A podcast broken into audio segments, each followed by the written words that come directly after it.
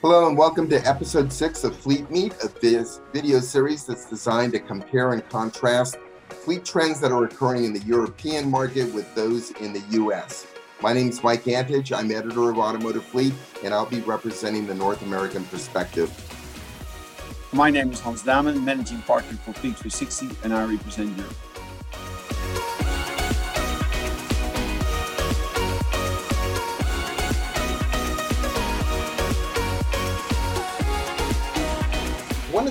Big topics uh, among North American fleet managers who also have uh, fleet responsibilities in the European market has been this pricing volatility.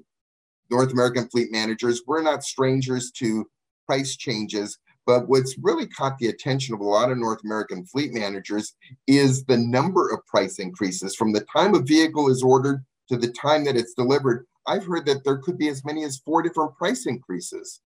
Well, some of the manufacturers um, actually starting uh, by the end of last year and beginning of this year with the various, you know, crises that we have run into in, uh, in, in Europe, they have increased pricing almost on a, on a monthly basis. And meaning that if delivery times, which are already extended uh, by, by months at the moment, uh, if deliveries are being uh, promised at all, um, it could up, end up indeed having four or five price increases before the vehicles being uh, being delivered.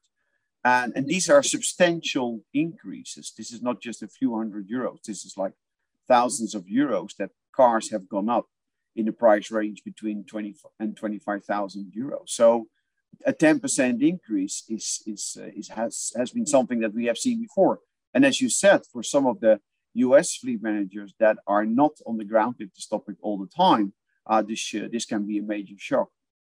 Yeah, and they're they're struggling with how to budget for this. So some of them, not even knowing what the future price increases would be, are just budgeting a, a flat additional 20, 25 percent. You know, getting approval from their uh, financial uh, management uh, to make those uh, increases in order to avoid delays in the delivery process. Yeah, true. And and the challenge here is you know because most vehicles are are being uh, used on the basis of a full operational lease. Typically, a price increase is also partially absorbed by residual values.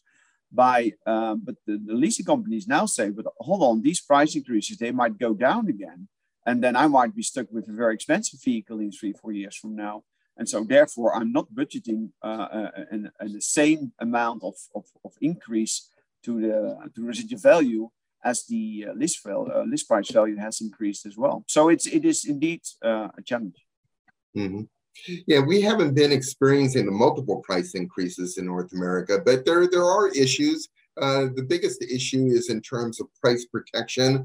Um, in many cases, a vehicle may be ordered in a specific model year, and then towards the end of that model year, that vehicle order is canceled, moved into the next year.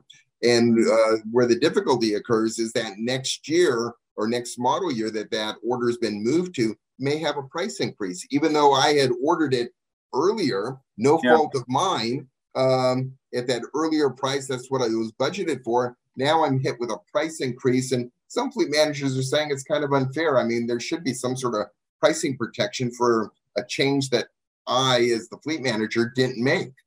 So when we talk about product and product availability, you know, we've seen in Europe, um, you know, this this this contraction of uh, of smaller vehicles. Manufacturers are reconsidering their uh, their, their position on whether or not to continue to produce smaller vehicles.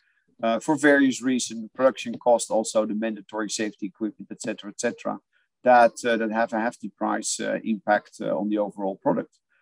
But are you experiencing anything like that in the US? Because I do understand you don't have the small size vehicles we have over here, but are, are manufacturers in the US also repositioning their product line? In some cases, yes. There's always been um, kind of a limitation in the number of uh, models that are available in the van market. Um, in particular, the, the compact market uh, for vans, which is what we're hearing more now. I mean, Nissan had exited the market. They're they're really not offering any sort of uh, vans.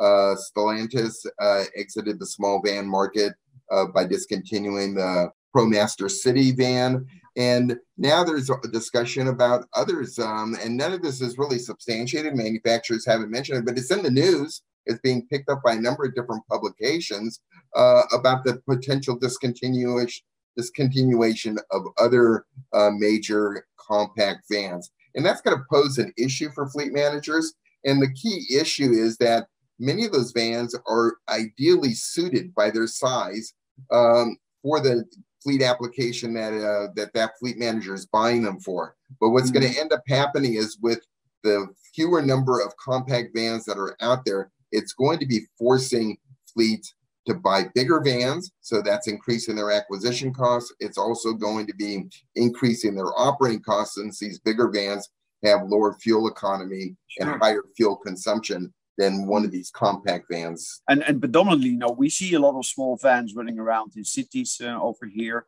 um, because of you know the, the space to move around and to park your car and, and so on. But you know there are limitations to that, and uh, perhaps this might be a good opportunity here, Hans, to bring up Michael Biegers, uh, the global fleet manager for the Catholic Relief Services Organization, uh, on his take on EV availability outside of North America.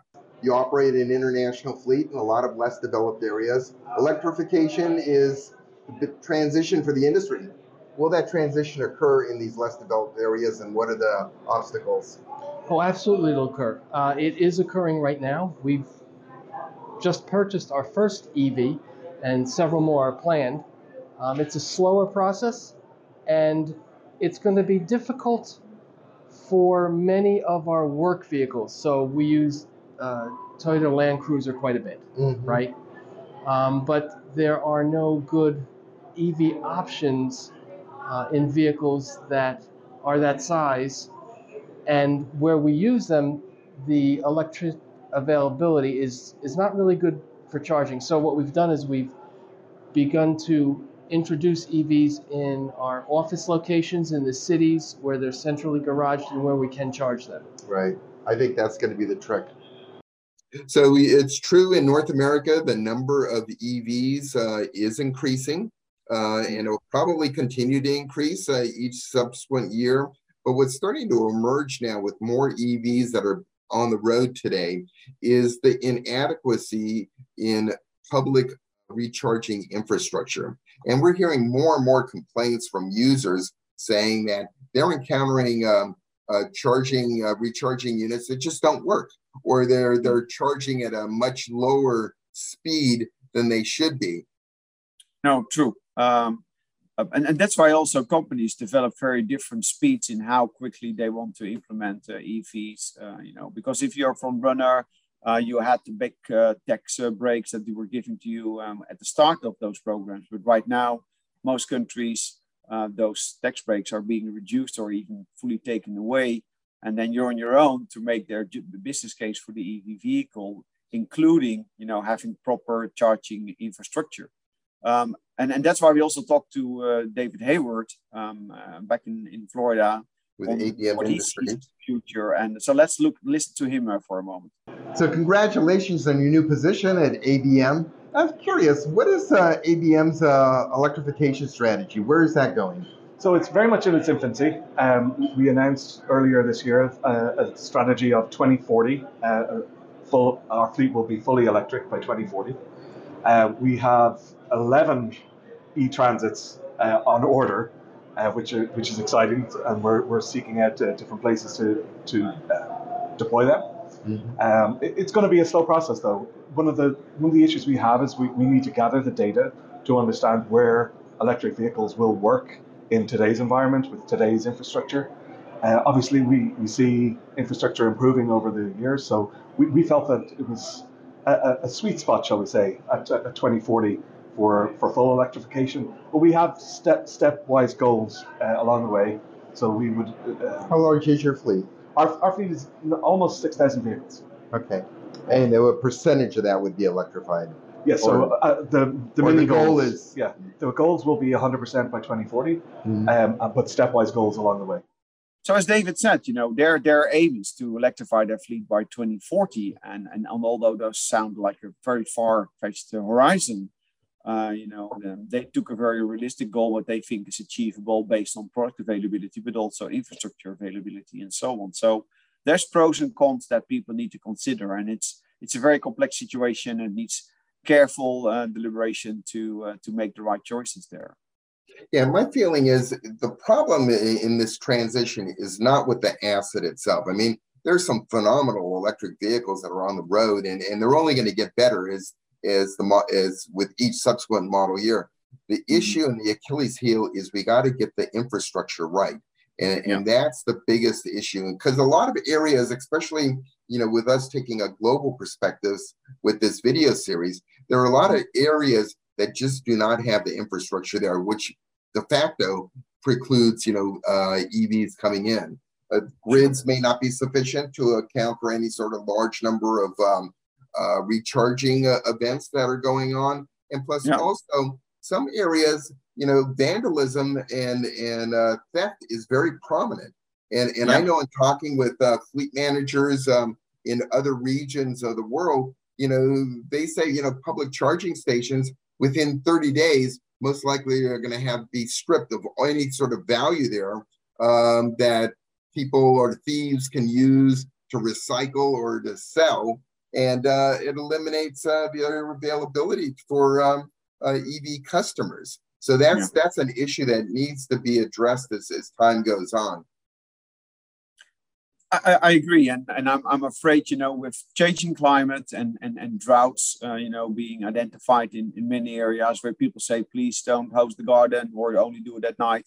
We will even come to a situation where we will be publicly advised not to charge a car that night because we might, you know, kill the whole system uh, by by overloading the grid. So um, yeah, let's keep finger crossed and, and hope we we can find solutions for this. But, but that's, right now, that's, that's happening today. Right oh, now, where I live, I live in California.